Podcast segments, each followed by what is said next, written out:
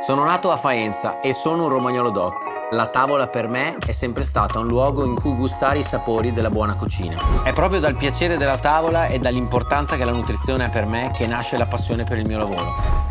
Un amore che mi ha portato a ideare il mio metodo per un'alimentazione facile, applicabile e per sempre. Io sono Iader Fabbri e questo è A tavola con Iader. Inviterò ospiti speciali per parlare di benessere psicofisico, di longevità, di strategie di body hacking, di cambiamento delle proprie abitudini e del piacere di concedersi l'amato jolly. Il mio è la piadina. Oggi a tavola con Iader abbiamo Paolo Kessisoglu. Paolo, conduttore televisivo, comico, musicista, chi più ne ha più ne metta. Io aggiungo anche un mio caro amico, ma soprattutto un grande ciclista. E comincia a prendere per il culo subito, insomma, senza perdere tempo. Dopo parliamo anche della Lola, perché sono cose molto motivanti. No, pensano male, dice la Lola, pensano sia una donna. Invece... ma lasciamoli pensare. Vabbè. Perché secondo me... È meglio di una donna, in un certo senso. Altro che camera caffè qua. Allora, una cosa che però a me interessa sempre molto... Mm-hmm. Tu qualcosina sai, però non tanto. È che io una domanda che faccio spesso è... Qual è il tuo amato jolly? Il tuo amato jolly è quel cibo del piacere che io metto in una categoria specifica, che tendenzialmente sono carboidrati che alterano la glicemia, ovvero il pane, la pasta, le patate, la pizza, i gelati, i dolci. Potrei fare l'elenco perché comunque a tavola insieme spesso capitiamo, non solo qui. Sì, ma tu sai qual è, se capitiamo spesso a tavola insieme, com'è vero, tu sai qual è il mio problema, non è il carboidrato. Adesso, no, non facciamola passare così che dopo sembra che chissà che cosa, no, vabbè, sembra una deriva. La mia debolezza, ecco, il mio, appunto, la tua passione. La mia passione, insomma, è il vino. Quindi il vino. Più che il carboidrato, la pasta, facciamo... Va bene così, rispondo così. Rispondi quello che vuoi, vai pasta via. Pasta faccio a meno, pane faccio a meno. No, non devi fare a meno di niente. No, comunque... nel senso che ne posso fare a meno. Cioè, come dire, se devi scegliere una cosa... Scelgo il riso, ecco, per dire. La tua più grande passione, quindi il jolly che ti piace di più nel momento del convivio, perché la tavola, come vedi, è vuota. Infatti, hai te non deludente. Esatto. Quindi il vino è il tuo jolly. Sì, mi piace. Sì. Allora, senza eccedere, però, come dire, una sera alla cena senza neanche un bicchiere, grazie a Dio rimane un bicchiere per il più delle volte, però senza un bicchiere per me non è cena, quindi... Poi nelle comitive che ogni tanto frequentiamo insieme... Molti di questi sono veneti e quindi loro, insomma, il vino. L'unico extra, e infatti io vengo visto come l'extraterrestre del gruppo perché tendenzialmente io non bevo. No, ma te sei un pacco, dai, veramente non bevi mai niente, sei righi drittissimo. È un po' di bevande, zero rigorosamente, eccetera, e acqua, anche acqua gasata. Sì. Però poi il brindisi lo faccio sempre. Gasata, quindi gasata, sei un maledetto. Sì.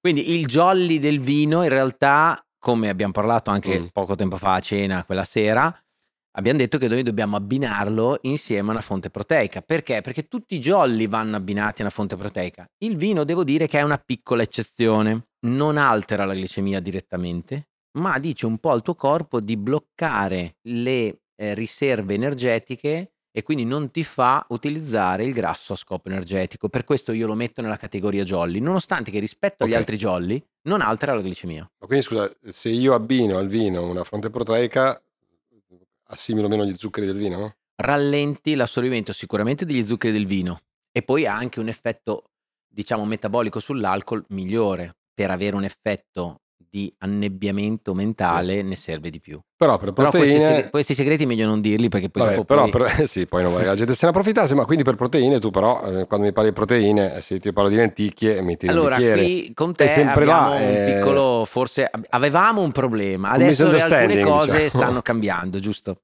Perché tu hai un passato da vegetariano. Sì, passato lungo.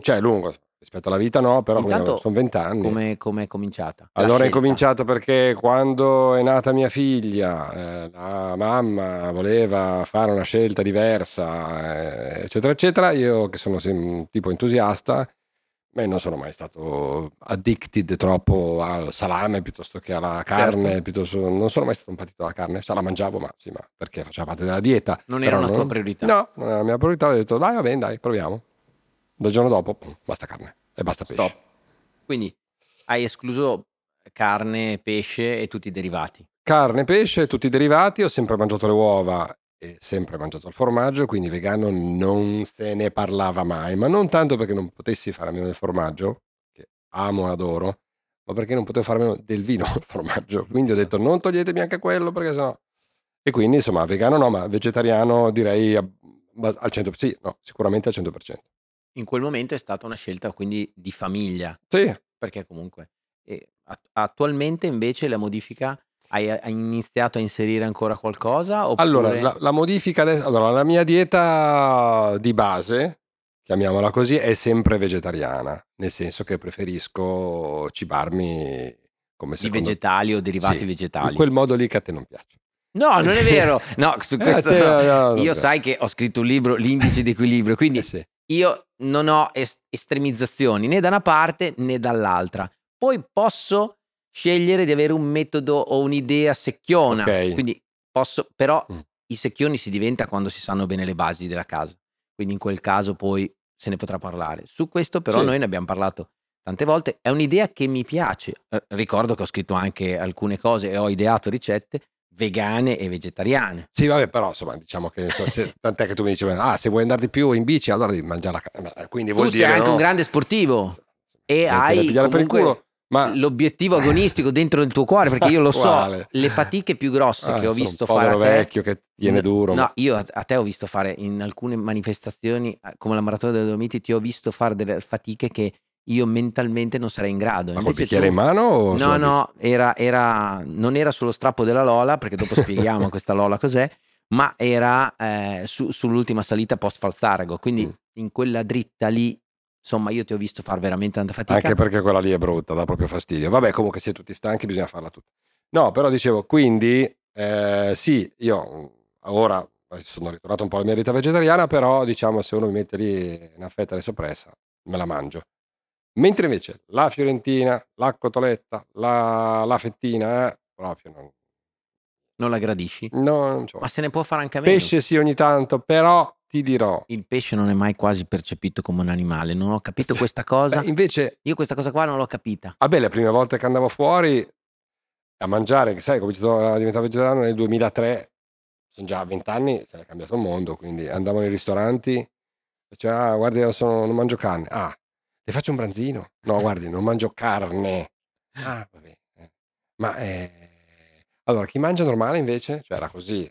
Un'amica in comitiva, quando usciamo così tra amici, nell'ambito appunto privato, non professionale, che è vegana e devo dire che ancora ha un po' di difficoltà. Lei poi ha un po' più di difficoltà perché comunque ha anche un'allergia per le uova e quindi diventa ancora più complicata. Già era vegetariana, magari non le piace l'aglio e la cipolla e avanti. Sì, dopo insomma alla fine a volte si riduce veramente in delle cosa mangi invece di cosa non vuoi. Sì, beh, però oggi ci sono un sacco di alimenti tecnologici che ci corrono in aiuto e quindi questo diventa molto utile e anche devo dire invece trovi dall'altra parte ristoratori molto sensibili. Sì, è molto meglio. Al ristorante secondo me è sempre complicato se scassi, perché ti senti uno che scassa. Faccio l'esempio, tu ormai entri in un posto a far colazione, non può non esserci il latte di soia, perché ormai la brioche vegana va alla grande, certo. E chi non ce l'ha, secondo me, manda via dei clienti, perché oggigiorno ci vuole una pluralità di offerta, se no non ci stai dentro. Se tu vai in un posto e non trovi quella cosa lì, non ti arrabbi perché non ce l'ha, ma ti arrabbi perché non è un posto contemporaneo, non è al passo con la contemporaneità. È vero che i ristoranti sono più pronti, ti spiego l'esempio col bar che fa la colazione al ristorante, ma quando entri in un ristorante ti dice no scusi veramente io non mangio pesce né carne, se vedi che hai un attimo di esitazione dice, che dietro quell'attimo c'è minchia questa roba. Già tu lo depenni, no? Perché devi essere non vai più. No, a parte che ripeto, rispetto ad anni fa, quando magari hai fatto una scelta tu, ci può stare che lo trovi un po' impreparato. Oggi è all'ordine del giorno. Ma anche chi è onnivoro a volte fa, io stesso sono onnivoro e mangio qualsiasi tipo di alimento, però a volte per scelta faccio magari una scelta che può anche sposare il vegetariano o anche il vegano, anzi lavoriamo con molte aziende, formuliamo prodotti anche di quel tipo, ma però se mi va faccio anche questo tipo di scelte e il ristoratore piuttosto che l'albergatore piuttosto che il barista devono essere pronti, perché a quel punto è vero, non è un problema di scelta nutrizionale, ma è di vendita commerciale o proposta commerciale che deve essere al passo coi tempi. Esatto. Perché quindi sei fuori da quello che è il contesto. Adesso ti faccio io una domanda a te però. Allora, se noi, adesso diciamo cos'è la Lola, se io devo fare la Lola, okay, prima mi devo mangiare un piatto di lenticchie o una fetta di carne? Vediamo adesso, allora, adesso cosa dici. Dunque, la Lola intanto spiega cos'è. Ecco. Allora, tu sei venuto in Romagna a pedalare con me, ecco, e io ti ho portato a fare un bel giretto in bicicletta, però in un giretto in bicicletta vuoi non fare una salitella. Ma salitella? C'era una salitella, dopo la salitella c'era la discesa, peccato che avevo omesso il particolare che c'era questo strappo fatto da una sola curva, dopo la curva c'era un dritto di circa 100 metri al oltre 20%. Detto questo, in realtà nessuna delle due, né le lenticchie né la carne vanno bene prima di un giro in bicicletta, se soprattutto troppo vicine, perché comunque non riuscirei a digerire quello che ho mangiato. Quindi okay, vabbè, quello il pasto di timing prima della performance. La prossima volta che vieni in Romagna a pedalare con me mangiamo 3 ore prima intanto, se vuoi veramente far la Lola. Ecco, e 3 ore prima cosa devo mangiare? Allora, 3 ore prima a quel punto un pasto bilanciato potrebbe essere interessante. La lenticchia non è il massimo esempio per un fattore proteico, perché la lenticchia sono legumi. Okay. Gli unici legumi proteici sono la soia e i lupini, che non so se molti non sanno cosa sono i lupini. Tu sai cosa sono i lupini? Io i lupini fissi in frigo. Allora, i lupini sono proteici. Lupini. Molti non sanno cosa sono. Devo sempre dire, ma una volta li mettevano al cinema al posto di popcorn, eccetera. Okay. Ma i giovani oggi non sanno. Scusa? I lupini o gli edamame, i fagioli di soia, quelli che trovi nei negozi anche dei sushi, nei ristoranti, eccetera. Quelle due sono due fonti proteiche reali, perché hanno al loro interno, nella tabella nutrizionale, su 100 grammi hanno una grande fonte proteica e pochi carboidrati. Quindi sono basi di lupini che partono a manetta casa. E anche d'amame. Per te quello può essere una soluzione, però tu sei vegetariano, hai anche le uova. Quindi sei vegetariano con qualche annessione. Il problema è che a me le uova non mi piacciono più. Le uova però sono l'alimento proteico migliore in assoluto. Cosa pensa che viene preso come riferimento su tutte le proteine esistenti in natura. Più, niente uova. Quindi noi 3 ore prima. L'odore che rimane sulla padella dopo. Il riso hai detto che ti piace? Sì. Perfetto, possiamo fare un bel piatto di riso. Quinoa? La quinoa, l'altro giorno ho visto un video assurdo. No, allora adesso. Basta quinoa? No, l'altro giorno un collega ha fatto un video sui social, perché i social dopo, anzi, voglio sapere cosa ne pensi. Nome e cognome. No, non mi cognome. No, dai. Però l'altro giorno ogni tanto io ti mando questi video. Allora forse so chi è. E tu mi mandi qualche idea. L'altro giorno sui social un collega purtroppo ha fatto i primi 5 posti delle proteine, no? E al quinto posto ha messo le uova, già ha sbagliato tutto, e poi all'ultimo posto come pasto più proteico la quinoa. Io sono rimasto perché la quinoa ha il 69% di carboidrati, quindi la quinoa no. Noi dobbiamo ricercare un qualcosa per bilanciare il cereale. Il riso o la pasta lo bilanciamo con una fonte proteica e quindi gli mettiamo le uova no perché non ti piace l'odore della padella, perfetto, mettiamoci gli edamame, mettiamoci quindi quei poche tutti appiccicati con qualcosa che spesso sono i baccelli di soia, quello va bene, certo, occhio che i poche però poi, a parte che in questo caso sarebbe un pasto bilanciato il poke, perché di solito la base è sempre il riso, sì esatto, quindi o riso o quinoa, vedi, anche 3 ore prima. Ma noi potremmo usare la quinoa, ma non possiamo usarla come fonte proteica, come diceva quello. No, certo, ma quello non l'avrei detto neanch'io. Quindi il concetto è, invece in questo caso abbiamo creato un pasto bilanciato, che 3 ore prima della Lola o dello sport, o della maratona dei Dolomiti, o della 24 ore di Feltre, lì va benissimo perché ho mantenuto la glicemia stabile, ho avuto i macronutrienti necessari per la mia performance e sarò performante per poter morsare sulla Lola. Ok. O avere, insomma, il miglior giro alla 24 ore di Feltre. Una cosa nella quale mi coinvolgi tutti gli anni e che ti ringrazio per questo è quell'evento della 24 ore di Feltre che facciamo con un team splendido, ma soprattutto lo facciamo per una fondazione che tu hai fondato di grande rilievo, molto importante, che si chiama C'è da fare. Sì. Vorrei che spiegassi a chi non la conosce questo tipo di... Sì, molto velocemente. Allora, non è una fondazione, è un'associazione, che sono due cose diverse, nell'ordinamento degli enti del terzo settore, come focus centrale, scusa mi sono dimenticato di dirlo, al disagio giovanile, quindi il sostegno psicologico e la creazione di progetti che abbiano i giovani come, insomma, centro. Quando parliamo di giovani diciamo età 12-19 più o meno. Quindi un progetto con il Gaslini di Genova di supporto psicologico domiciliare agli ikikomori, cioè quei ragazzi, quei ritirati sociali che non si muovono da casa. Abbiamo anche alcuni casi interessanti di ragazzi che dopo molte sedute hanno detto ma vabbè, allora io voglio andare a fare l'esame di terza media a scuola. E sono usciti, quindi è una roba bella. Mi vengono i brividi, quando lo dico. E invece l'altro progetto è con l'ospedale Niguarda di Milano. Abbiamo, perché l'abbiamo fatto insieme, ma insomma la parte scientifica ovviamente l'hanno curata loro, un nuovo protocollo, cioè ai ragazzi che arrivano in ambulatorio viene offerto questo progetto, per i ragazzi e per la loro famiglia ovviamente completamente gratuito, di sostegno molto molto, diciamo, si chiama a grande intensità, cioè hanno uno psicologo per loro, ci sono dei psicologi per la famiglia, che a volte è parte del problema, se non l'origine del problema dei figli, hanno degli educatori, hanno dei neuropsichiatri che gli danno farmaci qualora ne avessero bisogno, quindi insomma hanno un trattamento e parte un protocollo 12 mesi per adesso in cui i ragazzi hanno delle sedute quasi bisettimanali se non trisettimanali, e quindi diciamo parte un'equipe, è una roba tosta. Beh, sono molto felice appunto di essere nel mio piccolo aiuto in quegli eventi che noi facciamo, e tutti coloro che insomma corrono la 24 di Feltre con la nostra maglia. E anche grazie a voi se riusciamo a raccogliere questi fondi. Sono orgoglioso di questo e bello. Assolutamente quando hai bisogno sai che puoi contare. Grazie. Proprio perché stai facendo molto per i giovani, e questo insomma è davvero di rilievo.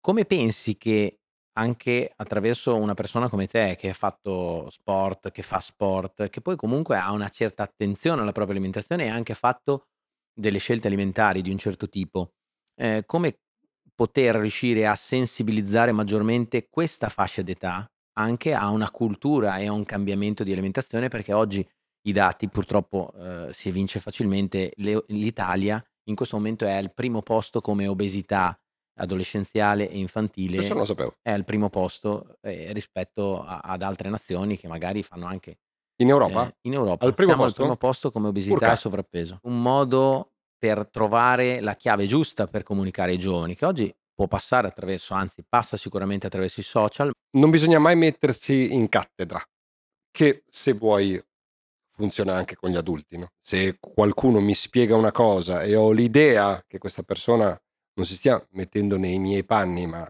è da un'altra parte, no? Su un piedistallo che mi sta dicendo cosa fare, come fare, no? La recepisco in modo diverso. Se una persona mi parla in modo diretto, sento che in qualche modo lei può anche essere parte del problema. A me non piace il ditino alzato. Certo, cioè da professore o da... L'informazione e il tipo di divulgazione, che se vuoi è quella che la mia associazione sta facendo, cioè la raccolta fondi sì, ma anche la divulgazione e la comunicazione, no? Del dire, ehi, c'è un problema. Quindi questo tanto bisogna comunicare. La sensibilizzazione ha un problema. La sensibilizzazione è un problema che c'è, ha un'emergenza che c'è e molti non lo sanno.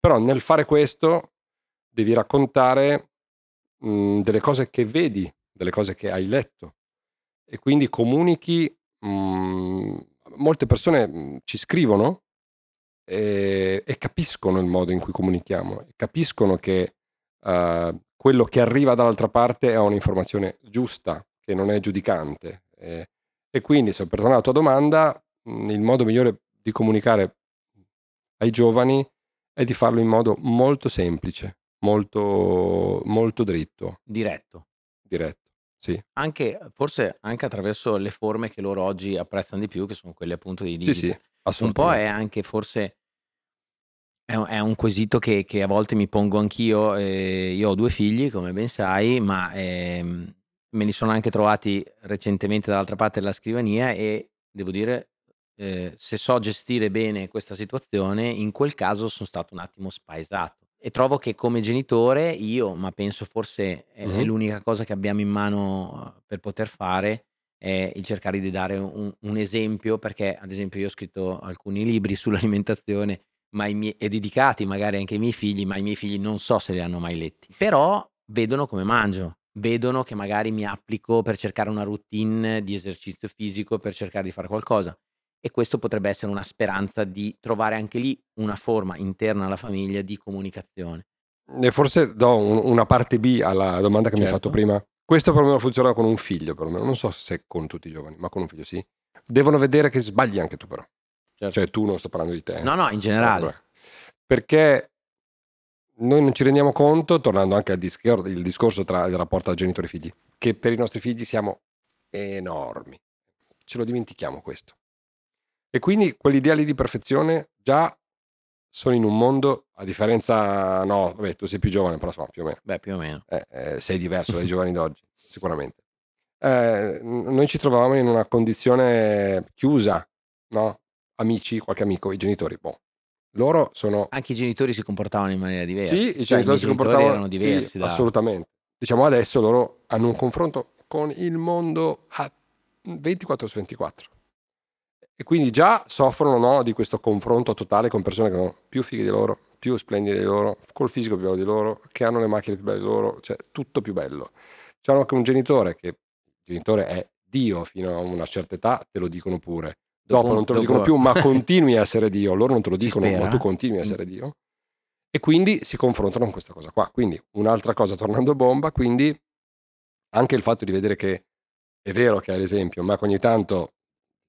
certo. Una cartinata, ti bevi un bicchiere di vino rosso e chi se ne frega, esatto, come farai senz'altro, oppure non so, mangi le schifezze, ci mangi gli orsetti di gomma, che lo sappiamo che li mangi gli orsetti, esatto, di gomma, ma... quindi quella roba lì secondo me è un altro buon modo per parlargli, no? Perché dicono ragazzo però anche papà fa le cagate. Certo, secondo me hai detto una cosa perfetta e... Beh, grazie. Che anch'io... Meglio di così non posso fare. Un'altra difficoltà che ad esempio io ho direttamente è che io, se mi viene chiesto a me direttamente posso mangiare questo, anche quando erano più piccoli ero davvero in difficoltà e ho sempre detto sì a qualsiasi cosa che magari in ambulatorio a un'altra persona avrei detto, anche della stessa età, avrei detto di no, avrei detto come gestirla. E questo infatti è una duplice veste nella quale faccio ancora fatica a gestirmi. Quindi è vero, e io davanti a loro, ma poi anche davanti a te, quindi molto spesso anche quando tu sei a tavola con me o altri che possono essere a tavola con me, chissà cosa devo mangiare, invece io sono il peggiore invitato a tutte le feste, perché tu mi hai visto che alla 24 ore di Feltre sono arrivato con le gommose, sono arrivato con qualsiasi cosa, ovunque vado porto cibo anche non sempre dietetico. Giusto. Poi ricordiamo che io sono romagnolo. E quindi, insomma, alla iacca fretta. Esatto.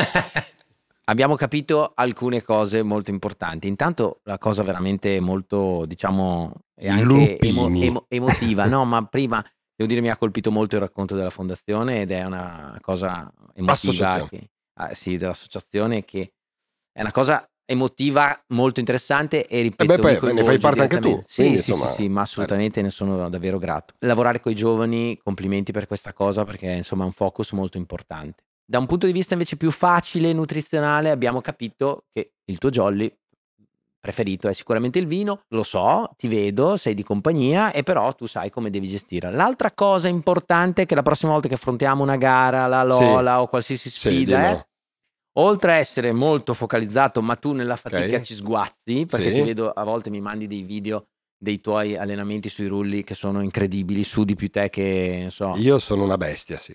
Ti metti lì e fai vatte, fai e brighi ripetute.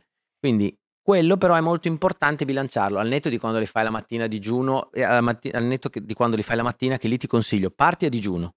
Poi fai la colazione dopo, che potrebbe essere una vostra strategia. Io faccio sempre a digiuno. Eh sì, anche perché quelle fatiche lì non le puoi fare se hai mangiato. Eh no. È incredibile. Sì, ti vedo proprio grondare su quei rulli. Sì. Quindi queste cose qui sono le cose che passano. Una cosa invece che mi interessa molto sapere è, ma cosa mangi stasera? Stasera mangio... No, stasera vado a una sorta di party, guarda, non lo so cosa mangio. Stasera, se fossi rimasto a casa, avrei mangiato una zuppa con del formaggio. Ecco, il formaggio è una buona fonte proteica. Ci sono formaggi ottimi per le fonti proteiche. Tipo? Assolutamente, tipo la ricotta, ma anche il parmigiano o comunque il formaggio molto stagionato. Lo stracchino? Lo stracchino è un'ottima soluzione, ciao. Io faccio il risotto con lo stracchino e i fichi. Però i fichi dopo è un problema perché aumenti i carboidrati. Quindi lo stracchino bisogna che ne metti tanto. Ne metto tanto? Sì, perché deve bilanciare. Considera che 70-80 grammi di pasta devono essere controbilanciati da almeno una buona fonte proteica. Se prendiamo lo stracchino potrebbe essere un etto, un etto e 20. Usti. Quindi diventa stracchino con un po' di pasta. Beh sì, in effetti sì. Esatto. Cavolo. Vabbè. È stato un piacere, quindi stasera mi raccomando, se vai col party non ti chiedo cosa mangi, perché ti chiedo stai attento con cosa bevi. Meno possibile.